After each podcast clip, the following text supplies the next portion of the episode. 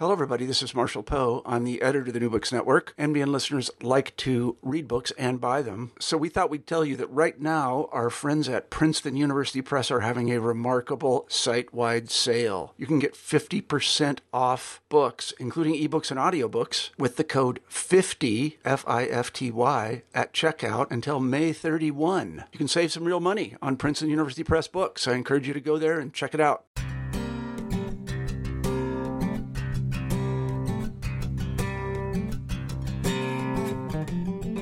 Hello, everybody. This is Marshall Poe. I'm the editor of the New Books Network.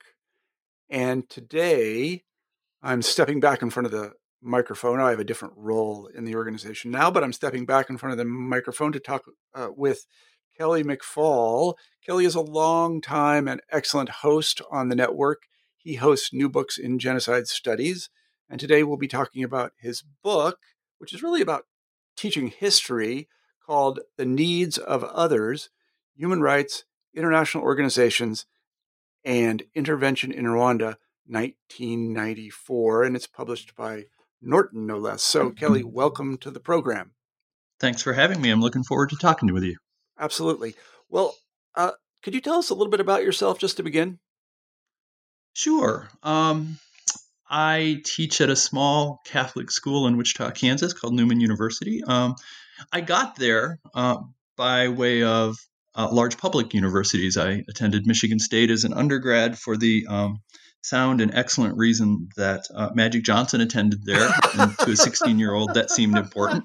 It's important. Um, I then went to get my MA and PhD in military history at Ohio State, uh, or the Ohio State, I suppose I should say. Um, the premier program in military history in indeed. the United States, I um, should add it was it was an excellent experience. Um, and I then took a one year job at Wichita State um, as a sabbatical replacement.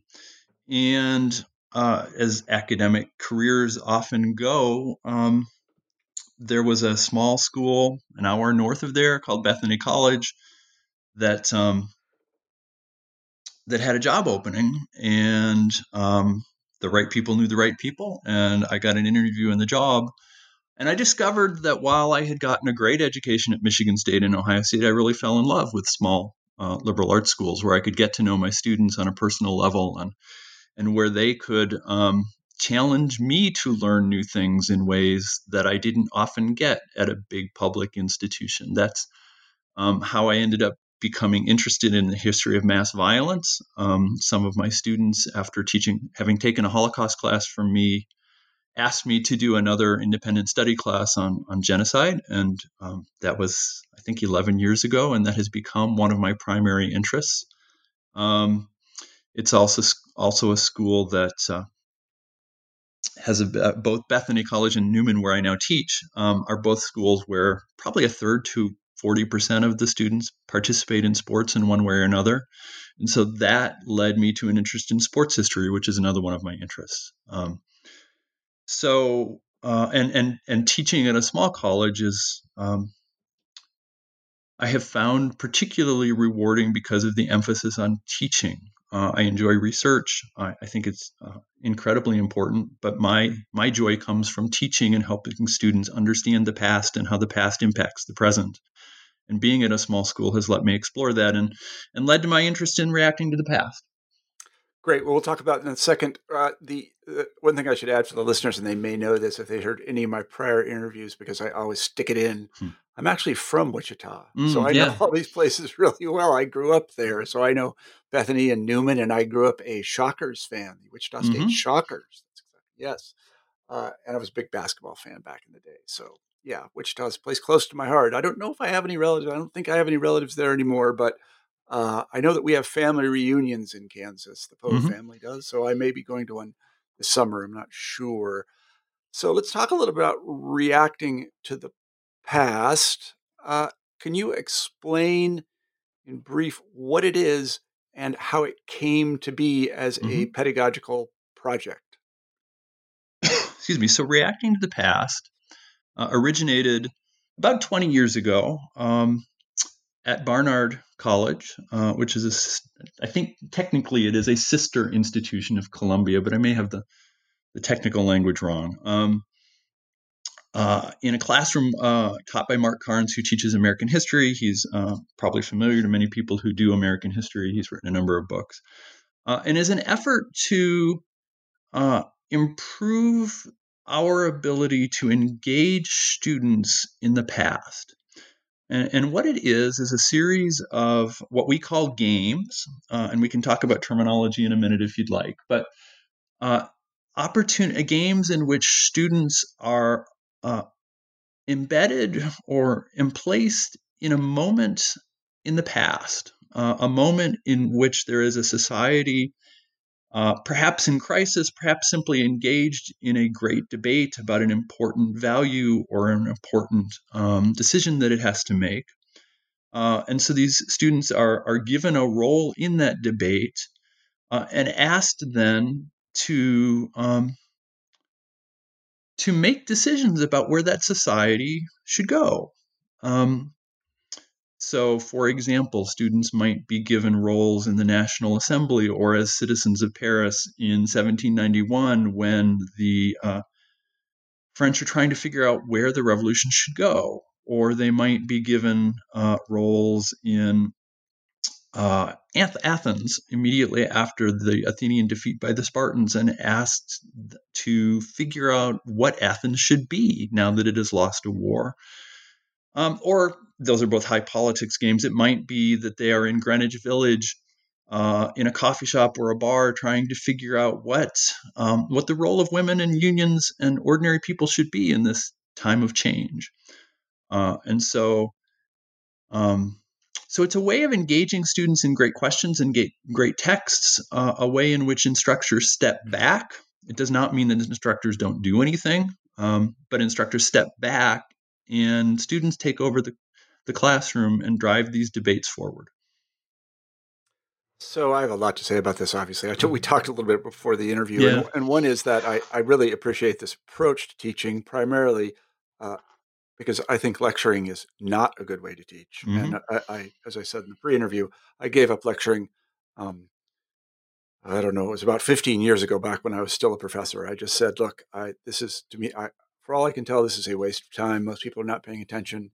Maybe it was the way I lectured. I don't know, but um, I was a pretty good lecturer, and it just seemed to me a bad way to convey the information and to get people to think historically. So I taped my lectures and then I, I started to do other things with the valuable class time because that in person time is valuable.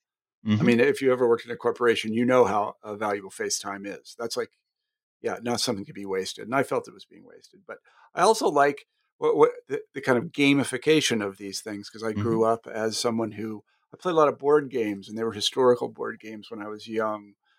And uh, these really got me very interested in history. In, in mm-hmm. this case, they were like Avalon Hill and Strategy and Tactics War games and they were complicated. And but they did ask you to think historically.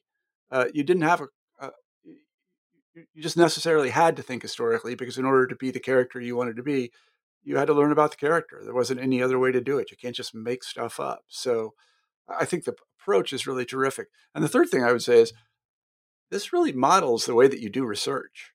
I yes. mean, if, if, you're thinking about why why Caesar crossed the Rubicon, you got to become Caesar for a second, man and think about what Caesar wanted to do and how he, uh, you know, what what his goals were, what, what kind of uh, opportunities he had, what challenges he faced, how it weighted up in his mind. You kind of have to recreate that. There's actually a technical word for this in in historical methodology. It's called the Verstehen method. It's a German mm. word, just means mm-hmm. understanding. Mm. Um, but you, you just do this all the time. Like what I just finished a book myself, and and I had to try to think about what the actors were doing because they didn't tell us. And so I had to recreate the situation in which they were acting and try to almost simulate in my mind what they were doing. So I think it it really asks students to do the same thing and and and it recapitulates historical research and mm-hmm. historical mm-hmm. inference. I think I would call it that historical inference very, very nicely. Um, so, can you talk a little bit about the current state of reacting to the past before we get into the mm-hmm. details of how it works. That is, how is it organized? How is it funded? Norton is on board to publish it. Are there resources available for people that want to use it? That kind of thing. So, uh, reacting to the past, as I said, started out as one person's brainstorm in one classroom, it has grown to um, to become institutionalized. Uh, we have a, a board that uh, oversees um, an organization that uh, organizes conferences and works with uh, publishers and um, provides game designers and instructors with advice about how to uh, design games and use them effectively.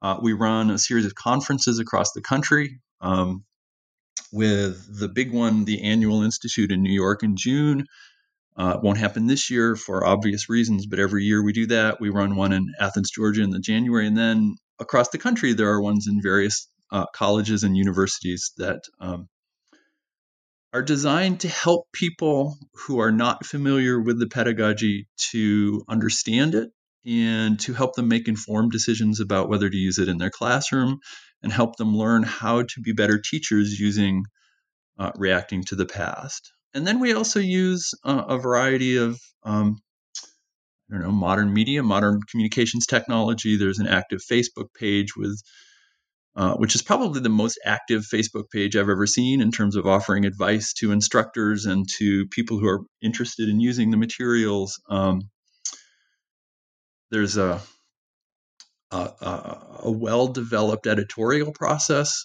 Um, the uh, head of the editorial board that functions as part of this broader reacting consortium likes to talk about how this there's more peer review for reacting to the past games than any traditional manuscript because they go through uh, a, a, an editorial board through reacting and then it also goes through the norton process or um, alternatively uh, there is a reacting consortium press through university of north carolina that does publish some games as well but in either case you get three complete um, editorial, blind editorial reviews um, for the uh, the uh, scholarly quality of the of the game, but also for playability. So, so it's still very wiki in nature, um, and it's a remarkably welcoming community of of scholars. Um, but it has become institutionalized in order to give uh, either current or prospective users support and and inspiration. So, how would somebody start to become involved? How does someone get involved? Yeah, Let's so you should not do what I, yeah, you right. should not do what I did. Okay. Um, and so my uh, no, that's maybe not true. You can do what I did. What I did was uh, a, a, friend of mine who taught at Wichita State knew that I was trying to get away from lecturing and sent me a link and said, "You should do this."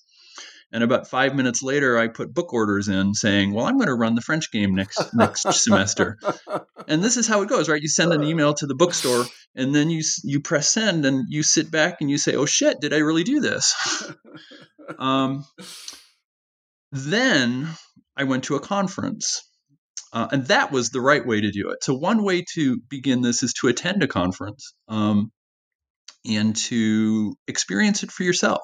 Um, we don't often allow ourselves to be students as as college faculty and i think we miss a lot in terms of what works and what does not in teaching because we don't have the student experience and so conferences allow you to tr- play it from the perspective of a student uh, and get a sense of what their experience will be um, and about uh, the kind of dramatically different um, opportunities and values you will get from playing these as, as compared to a lecture. Uh, and so that's, I think, the best way. Um, but it's not impossible. Uh, it is possible simply to um, to run a game even without playing a conference, um, simply by uh, going to Norton or going to Amazon and, and, finding a game that fits your course. Right. One of the things we say is that uh, these games are ways of helping students understand the past and the present. Uh, and you play them for that reason. We call them games because that is an attractive title. Students like the idea that they will play games, and therefore we can fool them into actually learning an, a remarkable amount of material. Um, and so you pick a game that makes sense for your course objectives um, and plunge in.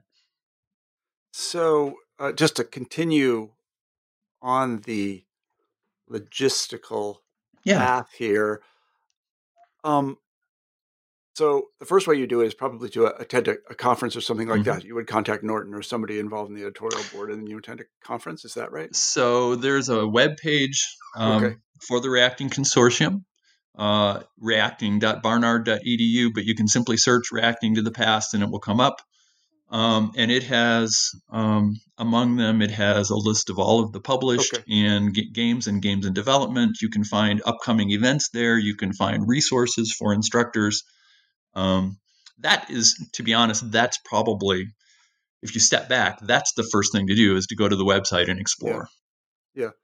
But you would say to people, it's best not to do this alone. So it's best to attend a conference or something like this, or at least, at least, I don't know, lurk on the mm. Facebook page or, or seek assistance before you just jump in yeah, and do so, it. So, so let me, yeah, let me take a step back because uh, what you see on Amazon is the game book, um, which is what students will buy. What you don't see on Amazon, you'll get from Norton or on the Reacting to the Past website, is really extensive um, resources designed for the instructor. So, so I'll just the game we're going to talk about today has a, an instructor's guide that's about 120 pages long. It is not something you pick up and read from start to finish uh, at any one time, but it is kind of a step by step handbook walking you through the game and what you need to do on any particular day and what problems might come up and how you would solve them, right? So, so there are support materials that make it possible. But but yes, fundamentally, I agree. You should not do this alone. That does not necessarily mean you should be at a conference, although that's a great way to start. But it does mean um, at least I would encourage listeners, if they want to try this, to get on the Facebook page um, and to ask questions because there's a remarkable amount of expertise out there, people who can help you think through how this game might be used and, and how to solve any problems you have. And do you have any idea how many instructors are using the reacting to the past technique? We know there are um, hundreds of colleges where instructors are using it. Mm-hmm. We know we have about 2,000 instructors on the Facebook page. Mm-hmm. Um, we don't know. There are probably other people out there who have never been in touch with us who use it, so we don't have an absolute number, but but hundreds of colleges and thousands of instructors. Mm-hmm. mm-hmm. So, how many games are there in the catalog? And we won't go through them. I just want to give people an idea sure. of how rich it is. Yeah. So there are about 15 or 17 published games, games where you students will get a game book from a publisher, Norton or Reacting Consortium Press, often Norton, um, that will look like a traditional book. The, the thing about games is that they have to be uh, effective, I mean, they have to work, and that takes play testing. Uh, and mm-hmm. so there's another set of probably 15 or 20 games at various points in development that have been used in classrooms across the country but are not have not gone through the kind of final editorial stage to get published. So mm-hmm. you can use 40 or so probably. Mm-hmm, mm-hmm. I see. So this leads naturally to my last question. You say you're a veteran and you've used this for a while mm-hmm. and you know, I say to myself, well, there's nothing in here about the Russian Revolution, and I'd like to do mm. one on that. What should go an instructor it. do then? You go for it. So, I was so afraid you'd say that. what I didn't say is that. So, as I said, we have a pretty rigorous uh, editorial process. That's intentional. Uh, we want to make sure that these games are, are of high quality enough that any student who encounters them, even if they encounter them at a, a low stage of development, is going to have an effective experience. Um, but there are dozens of games that people have kind of started working on at one stage or another and um, and used in their classroom and have not come up. Uh, and and almost everyone who becomes interested in this pedagogy says, "Huh, there's not the game here that I'm really interested in. Maybe I should work on it." Uh, and I say that's great. The more opportunities we have for students, um, the better off our students will be. And as I say, we have a pretty sophisticated um, institutional base that can help people who are interested in writing a game to think about what that means and how to do that well. Mm-hmm, mm-hmm. Well, I'm sure Norton is interested in expanding the number of games that are available, and I imagine mm-hmm. there are a lot of people who are history instructors that would be interested in getting involved. I know that if I still thought I would, I mean, it sounds absolutely fascinating, and it's certainly better than lecturing. At least, at least I think it is. I don't know. I um, I agree entirely. But what I will also say is that writing a game is kind of a remarkable scholarly experience. Um, it is different than writing traditional manus- historical manuscripts. Um, yeah, can you talk a little about that? Yeah. So, um, to write a game, first, first, the, the first thing to say is that a game is an is an interpretation. I mean, maybe not true for Clue or Sorry or something like that, but the kind of games we're talking about, there is a historical interpretation embedded in the game, right? Uh, the the roles that students will embody have victory conditions. They can win or they can lose. And um, there is kind of an expected, or rather, the game leads students to make decisions that will align with historical reality. Now, that is not to say that the games have to turn out the way history did, but it does mean that if you've got your incentive rights for the character the incentives right for the characters they will make decisions that mirror what happened historically um, these games are based on the idea that persuasion works right? And so it is possible. Every game in- includes roles that are called indeterminates people who can be persuaded. And if you can present a view of the world or a view of the future that um, persuades those indeterminates to act differently from the way they did in history, that's that's perfectly valid.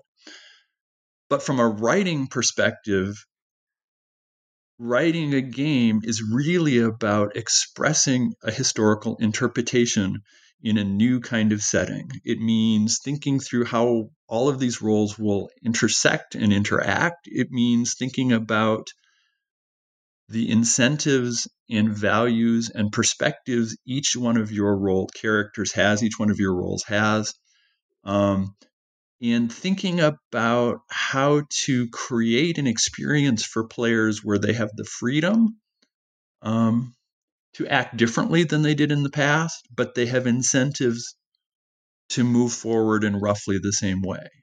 Uh, so it's a very different experience. It's, um, I would say, it's much more creative nonfiction than it is academic writing.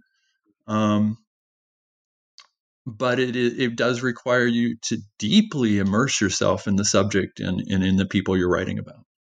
Mm-hmm. It's also it sounds fascinating and very challenging to mm. me. So in other words, and now we're kind of getting into the mechanics of the games uh, themselves. When you design a character playing a mm-hmm. role, you have to uh, sensitively describe their goals and the constraints that they meet, the resources that they have or don't in order to achieve those goals. Is that right? Yeah. So this is where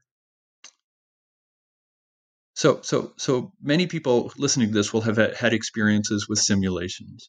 Yeah. And there's lots of different de- definitions of simulations and, and, and I don't want to go into them here. Here I'll just say simulations tend to abstract the reacting to the past games instead believes in the virtues of particularity. It, it wants, so you write the roles in a way that will help students immerse themselves in that role and in that time period. Uh, and some of that is mechanical, uh, as you say, thinking about um, the goals they had and what knowledge they would have and what knowledge they would not have but some of it is biographical right? If you if students are really going to immerse themselves in that person at that time they have to they have to empathize with that person. And your writing is meant to help all of your the students who will play it empathize with the people in the past and what they were seeing and feeling and fearing. Yeah i imagine that's very difficult to do because since you have to do a kind of caricature logical. Sorry, I didn't get that mm-hmm. word out right. Character. how do you say that word? I don't know. You have to understand their personality. Yeah. yeah, it's it's in some sense writing 20 or 30 mini biographies. Yeah. You have to understand the personality, where they came from, what kind of habits they have, you know, whether they run hot or cold or, you know, mm-hmm. this, this, sort of thing. Um, if they're sick or well. Yeah, that, that kind of thing. And you can see that this is a really incredible task. I mean, it's the task of the biographer, but you, you don't have time to do that in class. So essentially, mm-hmm. you have to mm-hmm. kind of sketch in order to give the students uh, an idea of the way that they should act consistent with the character. Mm-hmm. Yeah. So yeah. in that way, it's a little bit like method acting. Yeah. Yes. and it very much is. I mean, I could give these mini biographies in a lecture. That's perfectly possible. Yeah. Um, but students will engage with them more when it is their peers interacting with them as somebody else than they yeah. will simply and uh, you know i do a lot of recruiting we talked about this earlier as i've said one of my taglines in recruiting is college is expensive and youtube is free uh, yeah. you ought to get more from college than just somebody giving you information because you can yeah. get that for free yeah yeah are and, and now we're kind of again uh, a lot of random questions are occurring to me. Mm. Are there st- um, are there well, let's first start to talk about the students. Um, do students mm-hmm. react well to this? Do they do they enjoy doing it? Are there some that are a little bit uh, hesitant to try it, or how exactly does it work in the classroom when you select students to play particular roles? So many students are apprehensive at first. Uh, this is not what they are used to, um, although that varies from school to school. But um, many people are apprehensive uh, about what they see as something that's more demanding because of course you can't just slouch. I mean i suppose you can slouch in a seat but it won't you won't be effective doing that. You actually have to participate.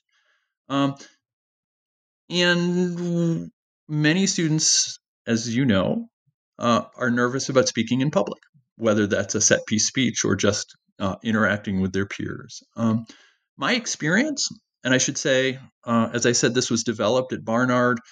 Uh, it initially took root in relatively elite private schools. It has since spread across to all uh, all varieties of American public education, community colleges, regional state uh, branch schools, uh, small private non-elite schools. My experience is that 80% of students love it. Uh, 10 to 15 percent of student percent of students tolerate it and 5% of students hate it. Um, which is much better than i will get in a lecture honestly i was about to say the same thing. And it's not even in a lecture that you could ever know because they just yeah, sit there exactly. mute, like mm-hmm. oh this is going on again. Yeah I can certainly understand that. So uh, let's leave aside questions about what you do with problematic students in this context, mm-hmm. because I imagine we get very deep into the weeds yeah. there. But what does it require from the instructor? Yeah, it's a different. Well, let me start with a story. I was um uh, I was division chair of humanities for quite a while here at Newman, and I was at a, a presentation to incoming students, and I talked a little bit about this and about how I um, sat in the corner and watched students play, and and the dean of the business school kind of looked and, and laughed dryly and said, "So what you're saying is that you're we are paying you for not working." um, that is not actually right. Um, no. It is. Yeah. It is a different kind of work.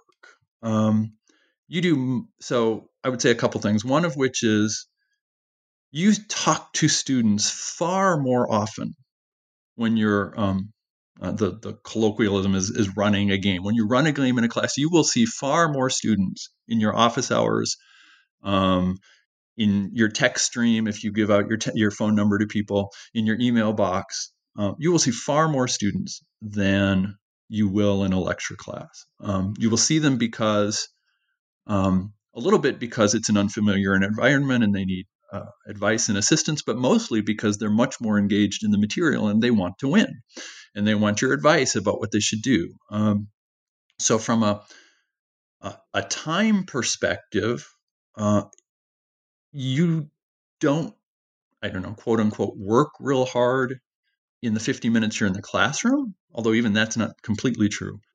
But it is a lot of time spent engaging with students. I think that's a good thing. Not everybody does, but I, I, I it, it's one of the most rewarding parts of teaching the games for me is getting to know students better and helping them one on one. It and it utilizes skills that graduate schools rarely teach. Now, I know graduate school has changed since I was in graduate school. When I was there, we got a ton of information about content, and we got a lot of information about how to do research, and we got a lot of mentoring about how to become professional. We got very little teaching about how to teach.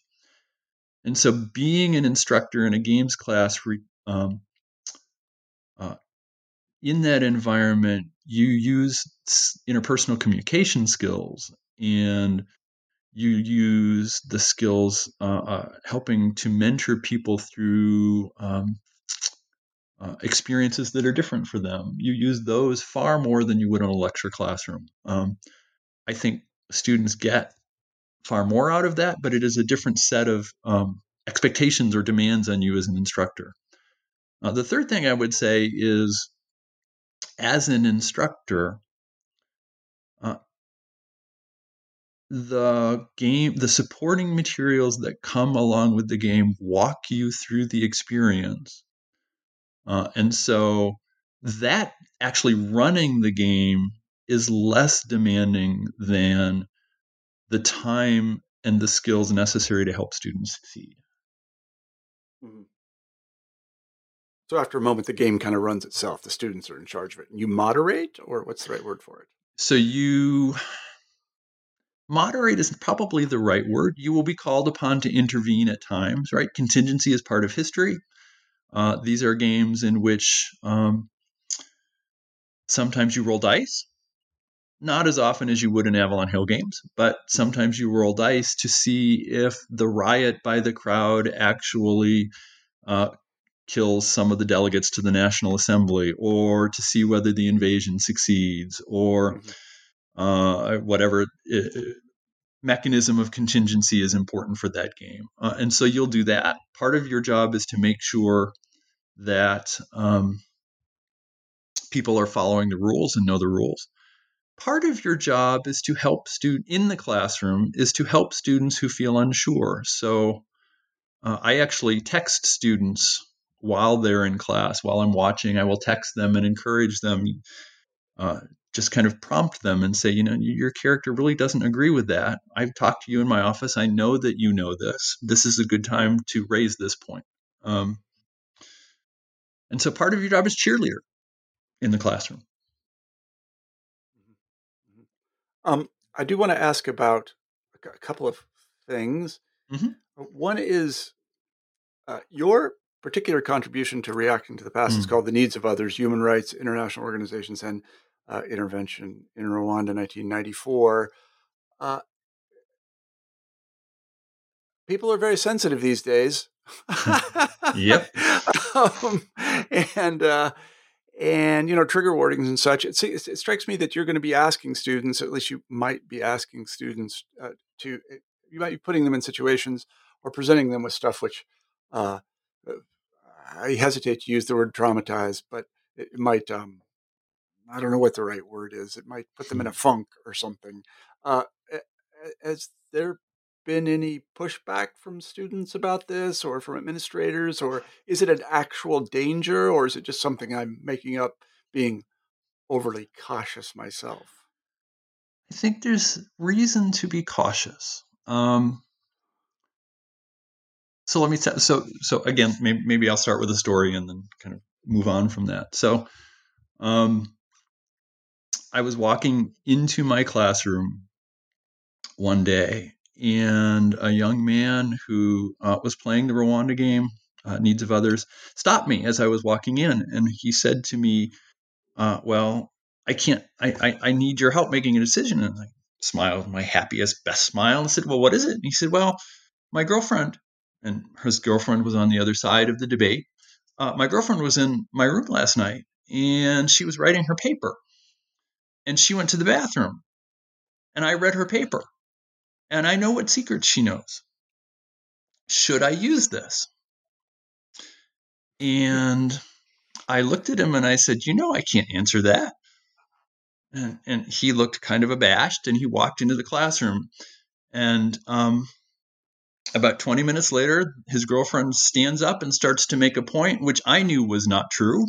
and which I now know that he knew was not true because he had snooped in his girlfriend's paper.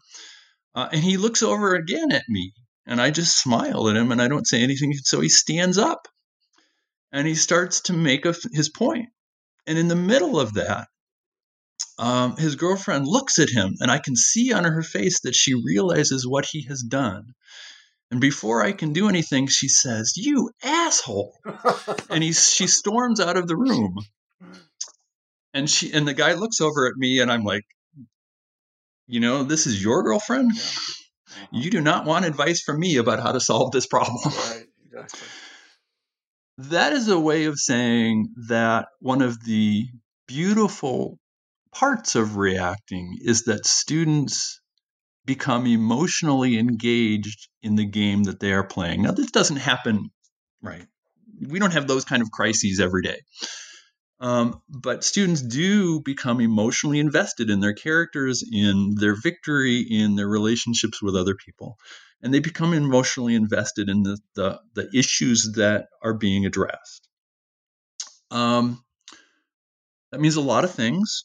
Uh, one of the things I always say before a game starts is that you have to remember as you play the game that you are playing this as characters.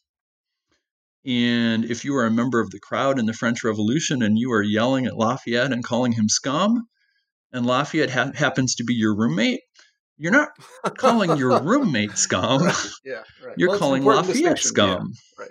And every game ends with a debriefing period in which you cast those roles aside and revisit what happened and use that as an opportunity to understand why history unfolded as it did rather than in the game but also to to make sure that everybody understands that that we're out of that liminal space and we're back to a world in which you can trust your roommate and be friends with your roommate and you don't have to hide that paper on your computer so that's the broad answer. The more specific answer is there are clearly some games and some roles which are more emotionally demanding than others.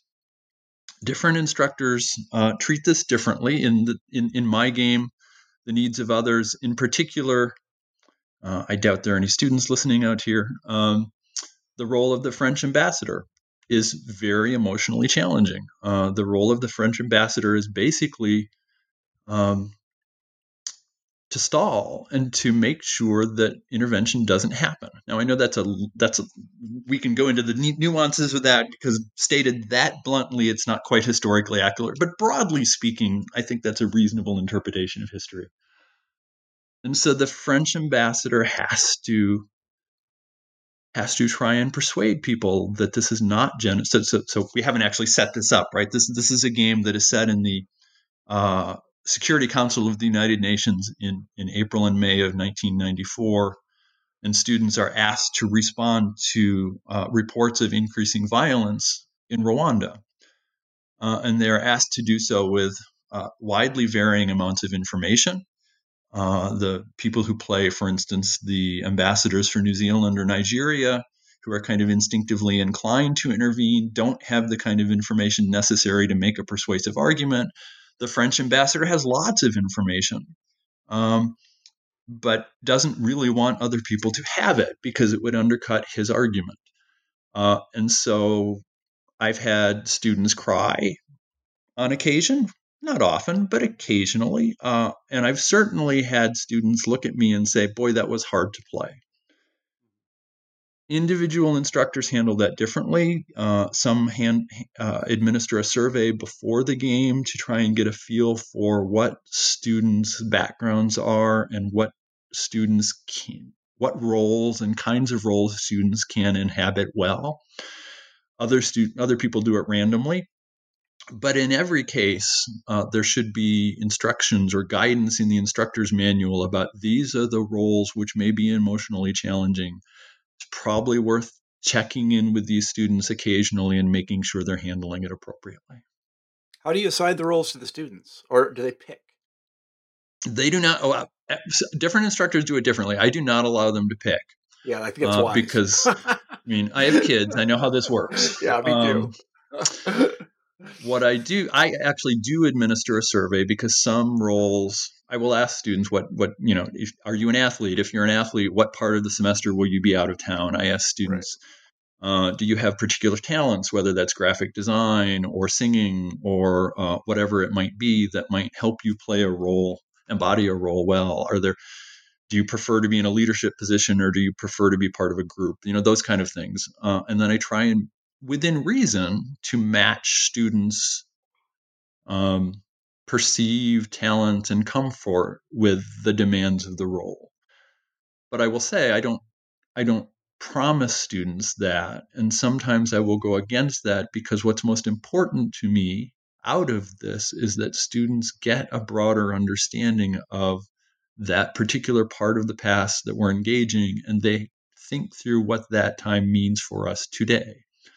So, for the needs of others, for instance, I really want them to think about this question of what, on a, on a personal level, of what rights and responsibilities we have toward people who are in danger, uh, and how the the structures and institutions we've created to help our world run, how those structures and institutions impact decisions about our own ethical and moral responsibility.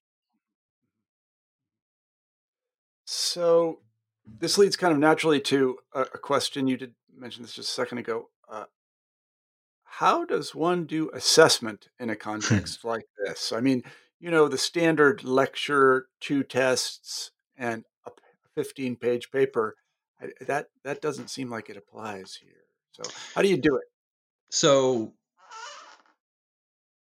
so every student every game requires students to write uh, the form of that writing or the genre of that writing depends on the game but every student is expected to write um, and to write from a particular background and voice uh, and so from a writing perspective uh, every game can be uh, integrated into an assessment plan.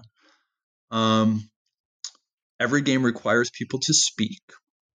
And both in writing and in speaking, they are required to do so from the perspective and with the knowledge base of that particular character that they are playing. Um, and so uh, that's also a, a, way to integrate this into assessment. Um,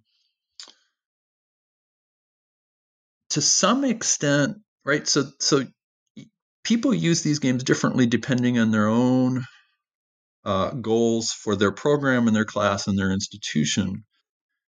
And to some extent, assessment relates to how you choose to use games in the class. Some people choose to use one game in a semester as a way of particularly emphasizing one particular moment of time or one particular issue.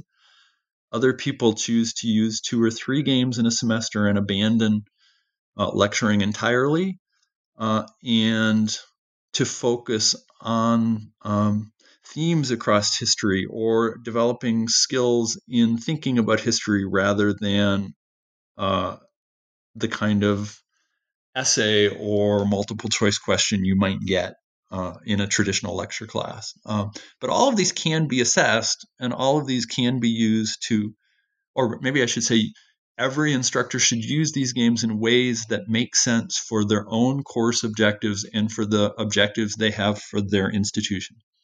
Mm-hmm. mm-hmm.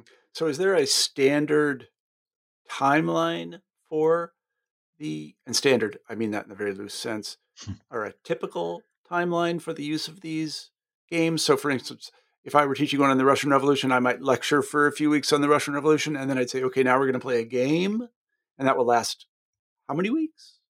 So games take different amounts of time. Uh, they take, I think, broadly speaking, they off, you instructors often spend a week or so talking about the materials, the historical background, and, and we haven't talked much about this. Every game book uh, has a, a, historical background essay that's 20, 30, 40 pages long. Every game includes a variety of primary documents that students read before they start the game. That may be a book.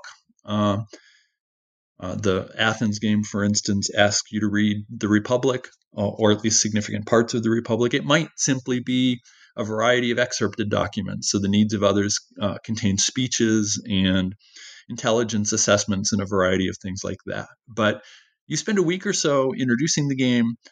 That is to make students familiar with it, not to make them know it perfectly. They will be teaching each other as they play the game. And then the game might take two or three weeks to play. A few games take longer, but not very many. And then you'll do a day or two or three of debrief. So, so basically, four to five weeks uh, is pretty typical for a full length game. People use them differently. I so I teach a class on comparative genocide. Um, most of my uh, students and colleagues uh, wonder about my sanity, but I teach a class on comparative genocide. And I start with the Rwanda game because one of the critical questions in the Rwanda game is is what's happening genocide? And so I want to start asking them to really interrogate that definition. How do we know what is what genocide is? And how do we know when it's happening? And how, what kind of evidence would we need to persuade us in real life that what's going on is is genocide as opposed to i don't know typical violence? Um, i also do it at the beginning because once you have established a classroom culture of participation that doesn't go away um, you may return to more traditional ways of teaching. But students are much more likely to ask questions and have discussions and make their opinion known or or, or to follow you down a trail once you've established a, a classroom culture in which you encourage student uh, and that's not right you always encourage student participation but students grow to value their own participation in the class mm-hmm. um, but you can do it at any point some people some people end the class with that because they want to end emphasizing a particular theme. So I have a couple more questions, and then we'll let you go. You've been very yeah. generous with your time. Uh, one of them, I was reading uh, some economics this morning for my mm. sins, and um, a lot and, of us have been reading economics yeah, over the last two weeks. This morning. I read some serious economics this morning, uh-huh. and, uh, and and economists they tend to be cynical kinds of people, the dismal science and all. And mm. a cynic would say, not a cynic exactly, but at least a skeptic would say, "All right, great is there any evidence that this produces better results than lecturing or something else? So there is there are two kinds of evidence. First of all, there there's a broad set of of uh, broad number of studies which look broadly at the difference between participatory classes and lecture classes. And I think while there are some caveats to this, I think the broad conclusion is that students learn more effectively when they are engaged and participating than they do from lecture.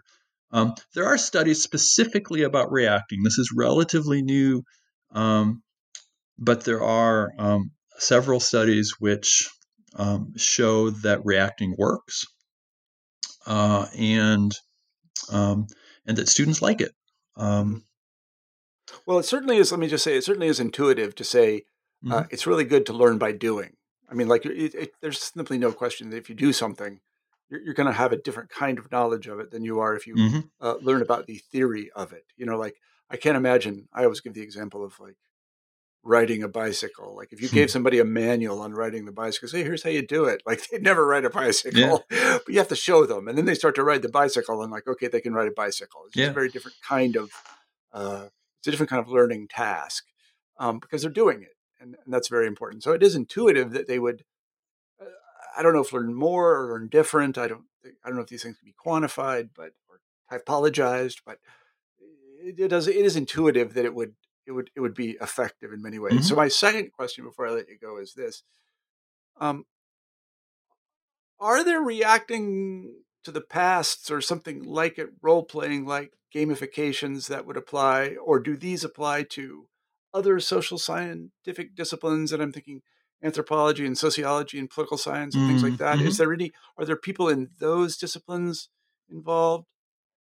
Yes. So uh, I will start out by saying that even though I am a historian, I've been surprised to find out uh, that this this particular game is played more often in philosophy and political science international relations classes than it is in history classes. Huh. Um, and so there are a number of these games that, while written by historians, uh, uh apply to other disciplines.